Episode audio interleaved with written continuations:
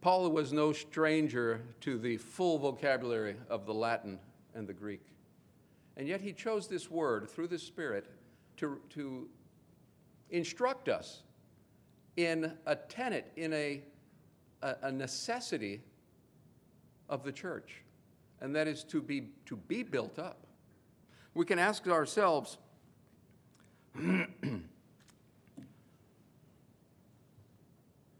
whose job is it to edify? And uh, we might immediately say, well, elders, visiting speakers. It's easy to point the finger at others. That's, that's their job. My job is to be, to be edified. But in fact, the more I look into it, you know, the more shame it brought upon me. Because it's something that I neglect. It's I hope, hopefully not all of you do as well. But the edification of one another, the building up of one another, and we're going to look at a lot of scriptures in this, is it is it is tantamount to having a testimony. Because a body of believers that is knit together in love, that is built up together and not tearing one another down, not deteriorating, not destroying, but in building up, is to the glory of the Lord Jesus Christ. Anything short of that is to his shame. Anything short of building one another up is to the shame of the Lord Jesus. It's a shame to bear his name if we don't lift one another up, build one another up, strengthen one another, encourage one another, teach and exhort. And there's so many, so many other uh, actions that we can do. Fellowship is so important. How are we going to build one another up without fellowship? And we're going to look at, at, uh, at many of the characteristics of this. So again, to build up, Dave says, "Well, Bob, you know something about building. Uh, not a lot, but uh, you know, I don't know, 25 years worth of experience. I don't know." And he says, "You know, you can say, what, what does it take to build something up? You know, well, I don't know. Half of the things I build fall down. No, no, you know, you begin at the base. Okay, let's say I'm going to build something small. I'm going to build." A storage building. I'm, you know, let's not go ex- extravagant by building a mansion or a, or a church or a, you know, a skyscraper, but let's just do something simple. Like let's build a storage building. Uh, there are many ways of building it. There's really one right way of building it, but there's many ways of building it. You can just say, oh, dirt is fine. I'm going to put the wood on the dirt. You know, I'm going to nail the wood together. I, I have a hammer, nail, and a handsaw, and you're in trouble. You're in trouble. You don't have a level, you don't have a string line, you don't have, you know, you don't have different things like this. But ultimately, what you're going to do is you're going to start with a foundation, aren't you? And there, are, you know, if you're in the trades, you know there are multiple types of foundations. There's raised foundations, there's, there's grade beams, there's slabs, there's all kinds of things. You've got to start out with a foundation. A foundation is critical in every possible way. If I'm going to make a simple square building, 20 by 20, I'm going to go out there and I'm going to lay out a 20 by 20 grid. And I should probably check and see if my string lines are square. I should probably do that because it won't affect my walls, but I guarantee you, when I go to lay the plywood on the lid, on the, on the roof, I am, I am jacked.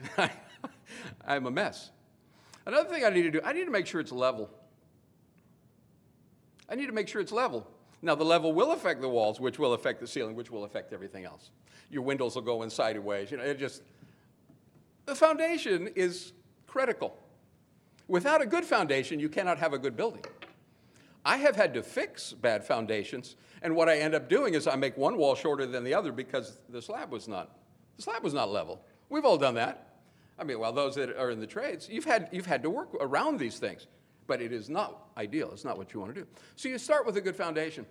In the scripture, we read that the Lord Jesus laid the foundation in his body on the tree. He gave us all we need for life and godliness. And not slipshod, not halfway. He gave us perfect, the perfect foundation. And all we need. And he gave to his holy apostles. He promised them on the night of his betrayal. He says, and when the Spirit comes to you, He will bring all these things to your remembrance. He will lead you into all truth.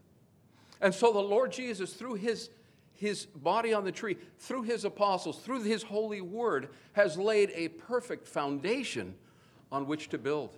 Each of us are members of that building. Each of us is a, you know, we talk about fitly, fitly shaped stones,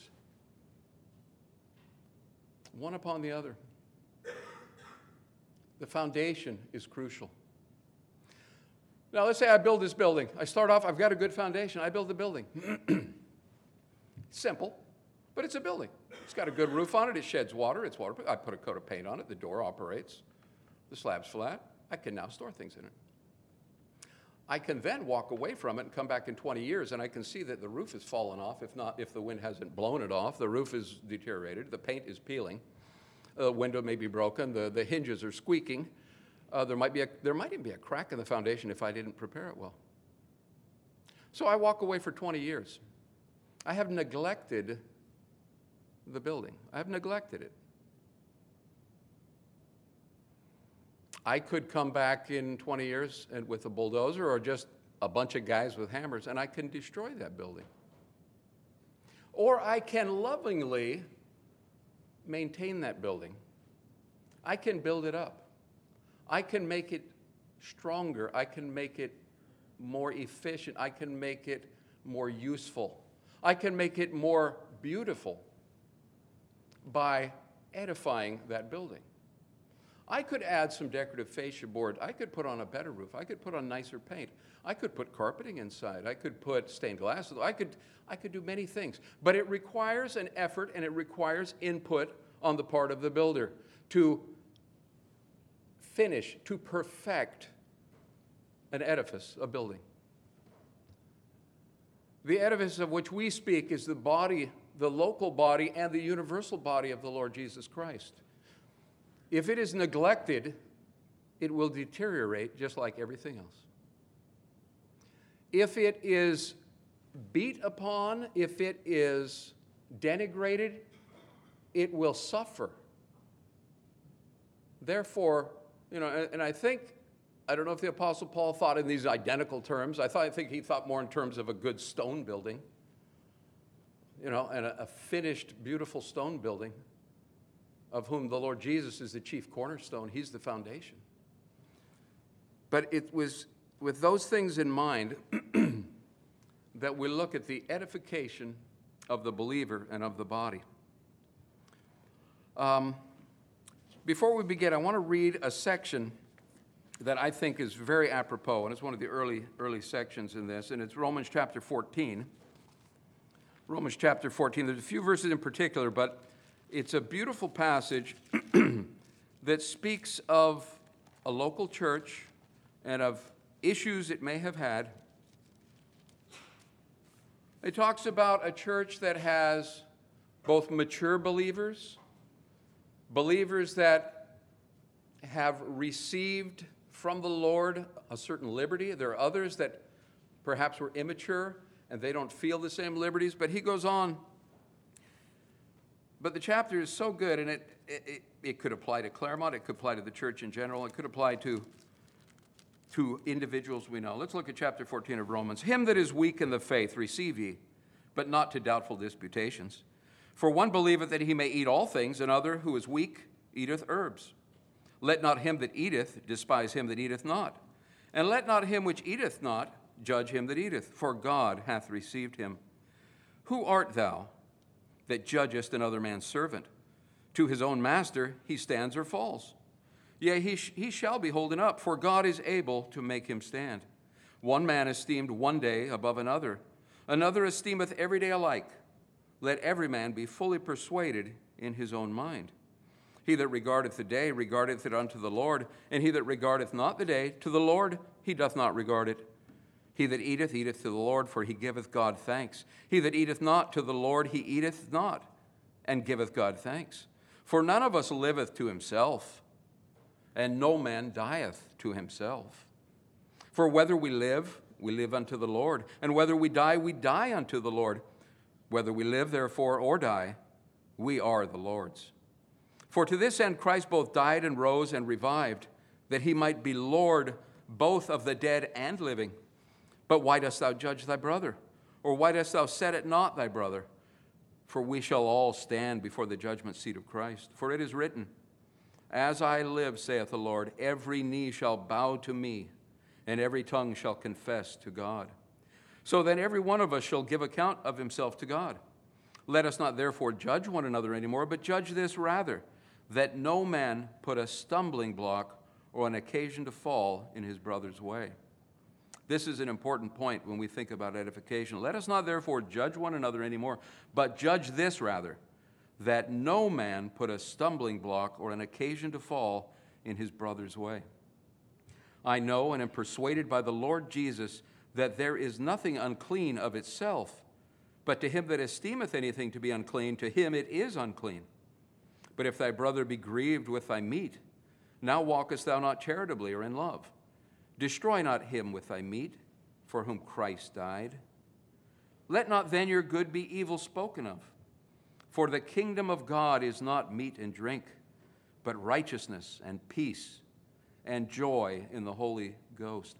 Read that again. For the kingdom of God is not meat and drink. It's not points to be argued.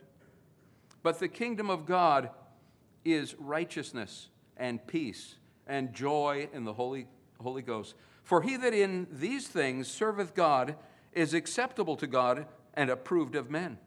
Let us therefore follow after the things which make for peace and things wherewith one may edify another.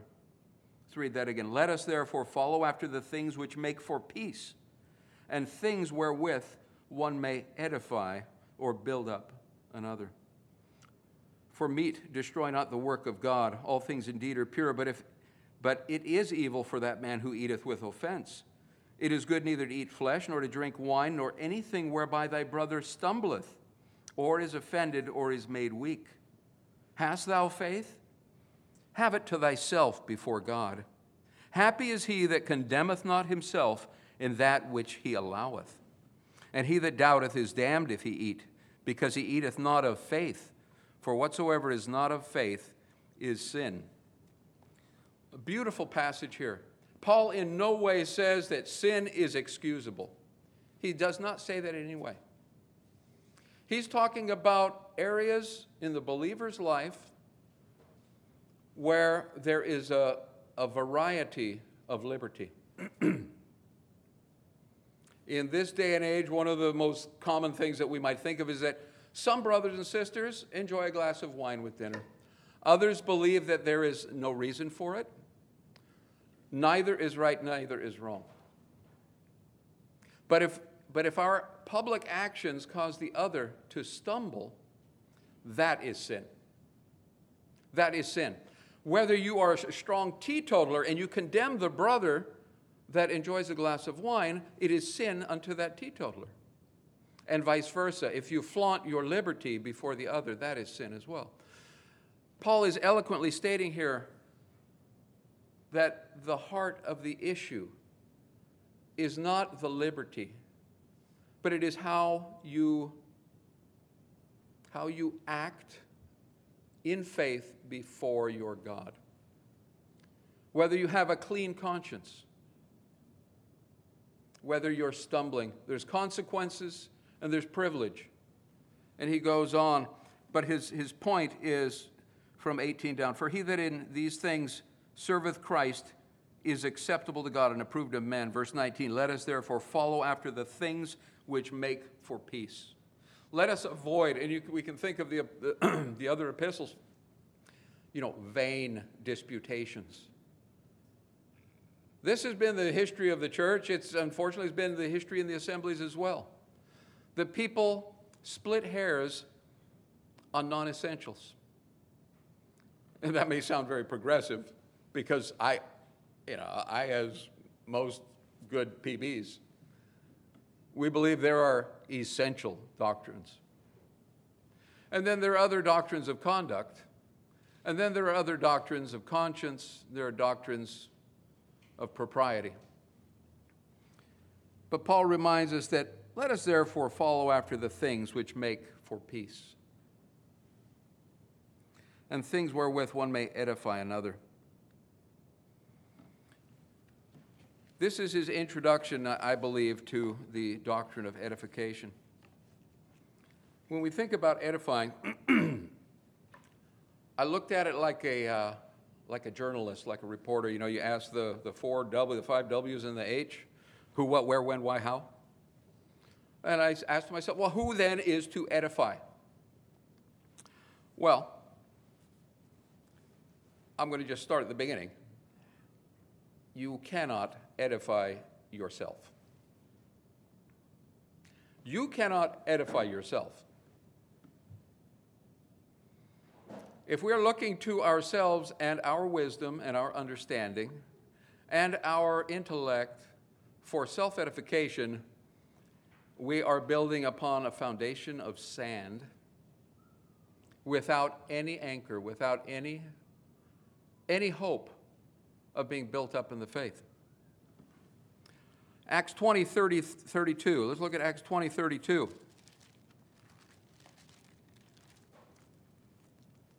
Acts 20, 32 says, And now, brethren, I commend you to God and to the word of his grace, which is able to build you up and to give you an inheritance among all them which are sanctified.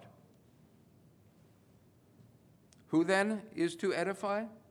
We begin with I commend you to God and to the word of his grace, which is able to build you up. God, God the Father, God the Son, God the Holy Spirit, and that Spirit manifest in the Word of God is able to edify. If, God forbid, we were isolated somewhere and we had only the Word of God, we still have the availability to be edified through His Spirit, through His Word. And we would do that through diligent study, through prayer, through uh, worship of our, of our Creator, of our Lord. The Holy Spirit, God the Holy Spirit, is able to edify. Ephesians 4, Ephesians chapter 4. See if there's anyone else that can edify. Ephesians chapter 4, verses 11 and 12 say, And he gave some apostles, and some prophets, and some evangelists, and some pastors and teachers for the perfecting of the saints, for the work of the ministry, for the edifying of the body of Christ.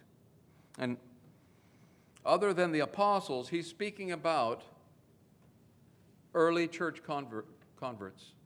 He's talking about laymen that have grasped hold on the salvation offered by the Lord Jesus Christ and have been gifted by the Spirit to teach, to exhort, and to edify the saints.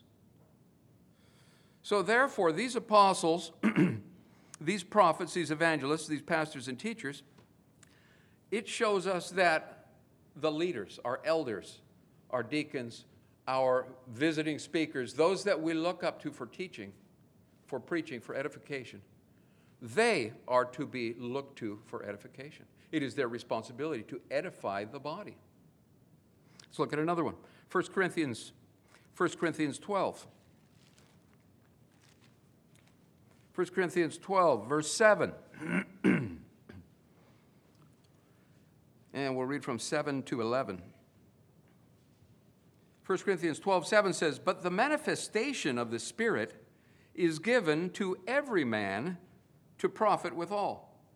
For to whom is given by the Spirit, for to one is given by the Spirit the word of wisdom, to another the word of knowledge by the same Spirit, to another faith by the same Spirit, to another the gifts of healing by the same Spirit, to another the working of miracles, to another prophecy, to another discerning of spirits, to another diverse kinds of tongues, and to another the interpretation of tongues. But all these worketh that one and the self same Spirit, dividing to every man severally as he will.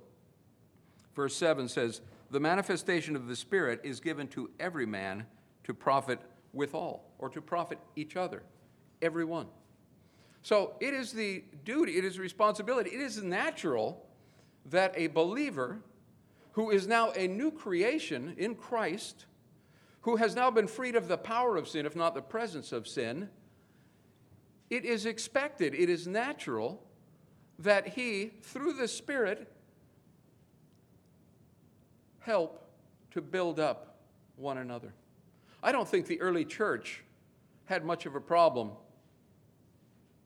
as it spread like wildfire, wildfire, encouraging and edifying one another.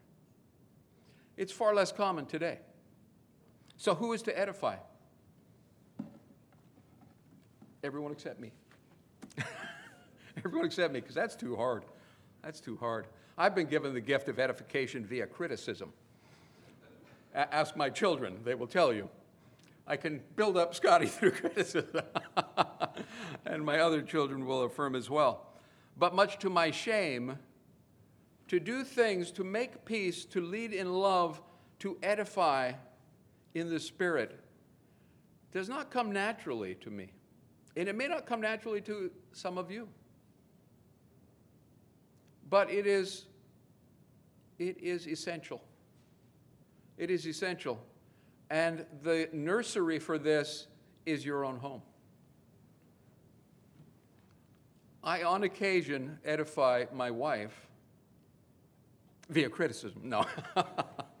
no, I, I, occasionally, I get a smile or a tear from my wife because I, I, I, have, I have built her up. I've also gotten a look of hurt from her because I've torn her down or I have neglected her. I have failed to edify, which is my job as a husband. It is to edify my wife. It is my job as a father to edify, to build up my children. Number one, in the fear and admonition of the Lord, but also in conduct, in appearance, in um, the various, the, the various um, types that we like to see in a young believer. And it's so easy to neglect. Because in our pride, pride is a pride's a big word. It really doesn't sound bad, does it? Pride. It doesn't sound like fornication. It doesn't sound like, you know, um, some of these other sins, theft or pride. Pride's a big one. That's number one on the list, isn't it? Six things the Lord hates, and seven are, yea, seven are an abomination to him. Number one on the list is a proud look. Number one on the list. And through pride, we write people off. I write people off. I could, ed- I could, I could, through the Spirit, edify that person, encourage, lift up, speak a timely word in season. But it's so much easier for me to write them off because they're hopeless. They're, they're, hope, they are stupid and they are hopeless. You know why? And I mentioned this before. And it's, you know why? It's because my eyes are here. My eyes are here. My eyes are not there. When my eyes are out here, it's easy to be proud. When my eyes are in the world, it's easy to be proud. When my eyes are up, I fall to my knees in humility.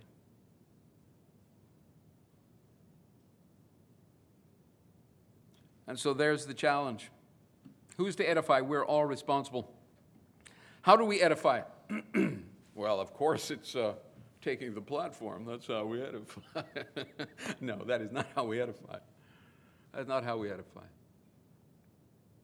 I'll say this this morning, we were under the, the ministry of the word from Rex.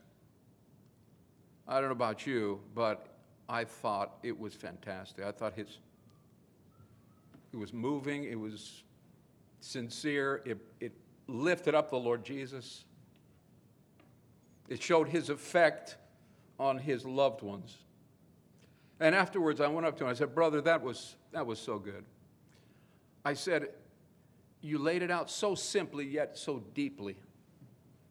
And he says, Brother, I appreciate that. And I said, Rex, I'll be praying for you this week. And he says, You know, I'm going to be praying for you tonight when you're speaking.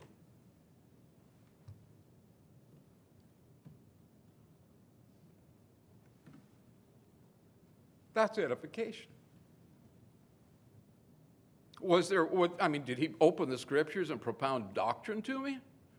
No, that was a word of encouragement. That was so beautiful. We're running out of time, but there's there are verses that go with each of these. I'm going to just how do we edify? And there's a verse that goes with each one with, with sensitivity. And we can look at some of these verses, but just to make sure we cover them all. Unselfishness, opposite of pride. We'll look at that one. Romans 15. Romans 15, the first three verses.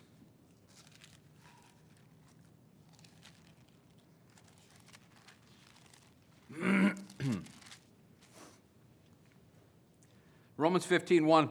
We then that are strong and ought to bear the infirmities of the weak and not to please ourselves. Let every one of us please his neighbor for his good to edification. For even Christ pleased not himself, but as it is written, the reproaches of them that reproach thee fell on me. The Lord, in utter selflessness, He bore our infirmities to lift us up. And when we edify one another, it must not be in pride. Boy, it's so easy to pull a young brother aside and say, Hey, Scott, I, you know, I, I liked what you said in Sunday school, but uh, let me straighten you out on a couple points you missed. That is not selfless and loving way of building up a brother or sister. Use the Lord Jesus as your example. We, can, we are to edify one another in love. 1 Corinthians 8, verse 1. 1 Corinthians 8, 1. now, as touching things offered unto idols, we know that, that we, have, we all have knowledge. Knowledge puffs up, but charity, but love edifies. Love builds up. What does it say? Knowledge puffs up, but love builds up. I can puff up a balloon so it looks impressive, but it's just hot air. But love builds up in truth and sincerity. So, through unselfishness, through respect, through love, we can edify with our gifts. We should all know our gifts. We, edif- we edify with our hope, that hope, that hope not only of eternal security, but that hope of being changed and being with Christ and being like Christ forever at his feet. This morning, Rex reminded us of Mary at the feet of the Lord Jesus. You think that was work for her? You think that was painful to be at the feet of her Lord? No, it was a joy. It was a joy for her. And everyone that left the room that day walked out the door smelling of that beautiful, beautiful perfume. And I would think that the Lord, who had been coated with it, he bore that fragrance all the way through the week to the very cross.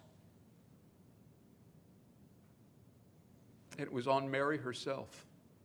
And even those that rejected the Lord, Judas was there that day. That scent went out on him. The Lord loved him and sought for him to come to him.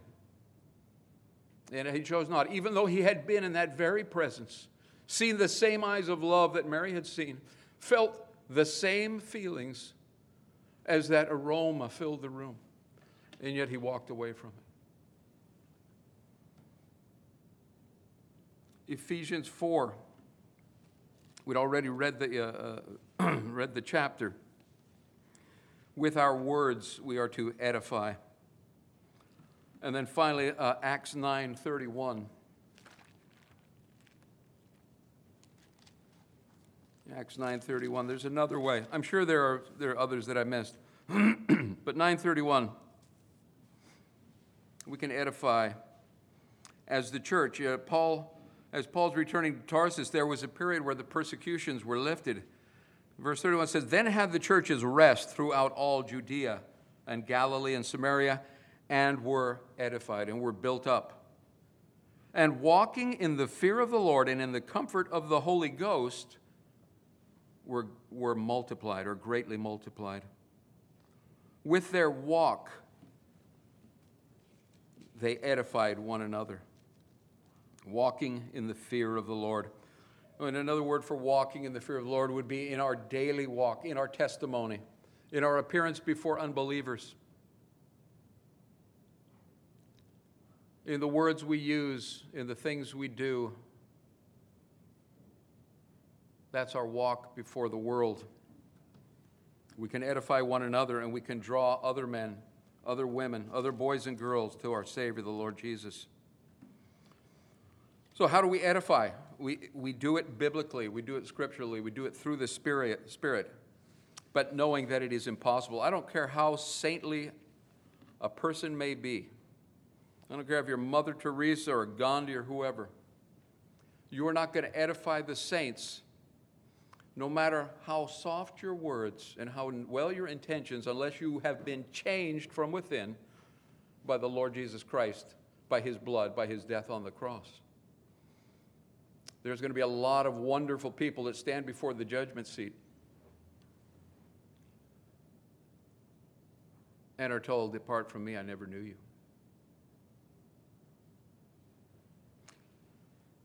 When ought we to, ed- to edify? When ought we to edify? We're going we're gonna race through here. Um, we're on the last page. When ought we to edify? And I filled in my answer on Sundays. We're to edify on Sundays. Sundays, we have more opportunity. And if I'm feeling froggy, uh, Wednesday nights as well. I might come out Wednesday night for a little edification. Um, no, that's not the case. As needed. That's, that was what I scratched it out. I, I filled in as needed. When do we edify? When should we seek to edify one another? as needed. When I see a problem, when there's a problem with my wife or my sons or my daughter or, or someone, if I see a problem, that is when I step forward and that's when I edify. So as needed. That's what I filled in. And, and, and now I got a red, I got a red slash on that one. When you're led, that would be a good one. I will, I will edify and I will make myself available to be edified when I feel led of the Spirit. Okay. You can scratch that one off. When are we to edify? When are we to build one another up? We're to do it always. At home, at work, at school, in the meeting, in fellowship, at the grocery store, wherever we may be. On vacation. On vacation, we're away from all the saints. Let's have some fun.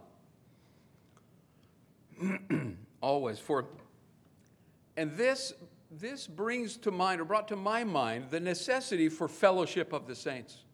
I am not going to be built up on my own. And I just, I know it. I need the fellowship of the saints. I need, I need, there is something about the activity of the Holy Spirit when we're in communion, when we're in fellowship, when we gather together to worship, when we gather together to study, when we gather together just in Christian fellowship. So the necessity is that we do this always. And then why would we want to edify one another? Why would we want to do that? I think you're all fine just the way you are. To be honest with you, you're, you're, you're near perfect, practically perfect in every way. Why should we seek to edify one another? Well, for, for one reason, uh, we cannot edify ourselves. And as I mentioned before, to whom should we look for an example as an edifier? Well, we can look to the Apostle Paul. He bit his tongue at times that he not offend someone, and rather, in a letter, in love, sent words of edification to a believer or to, or to a local church. Why should we do it? As I mentioned before, it is for God's glory. It is for the glory of the name of the Lord Jesus Christ. If we do not edify one another, we are a, we are a shame to this earth. We are a shame. We are crumbling ruins, is what we are, rather than being a holy temple built up. We are a shame.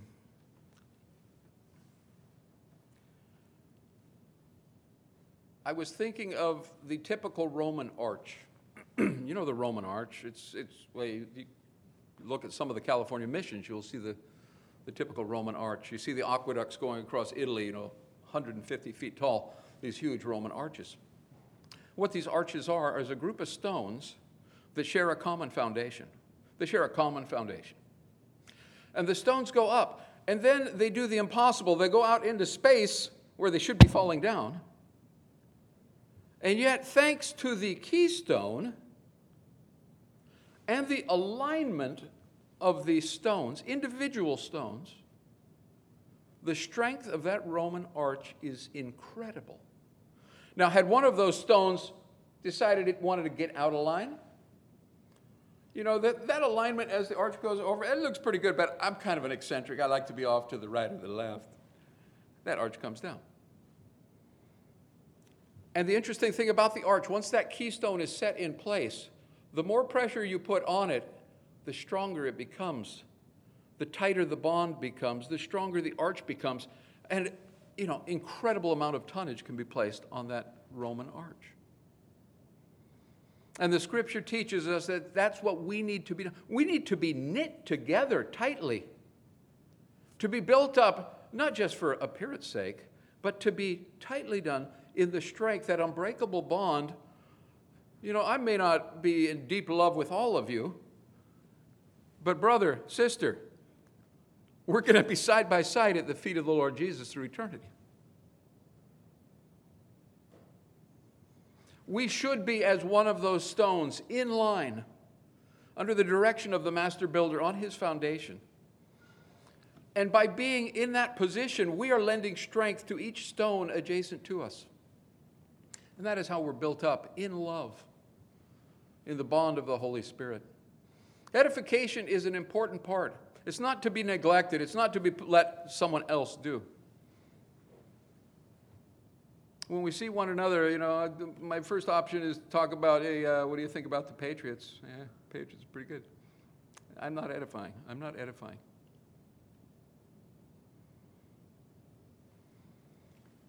Brother, sister, the Lord is so good.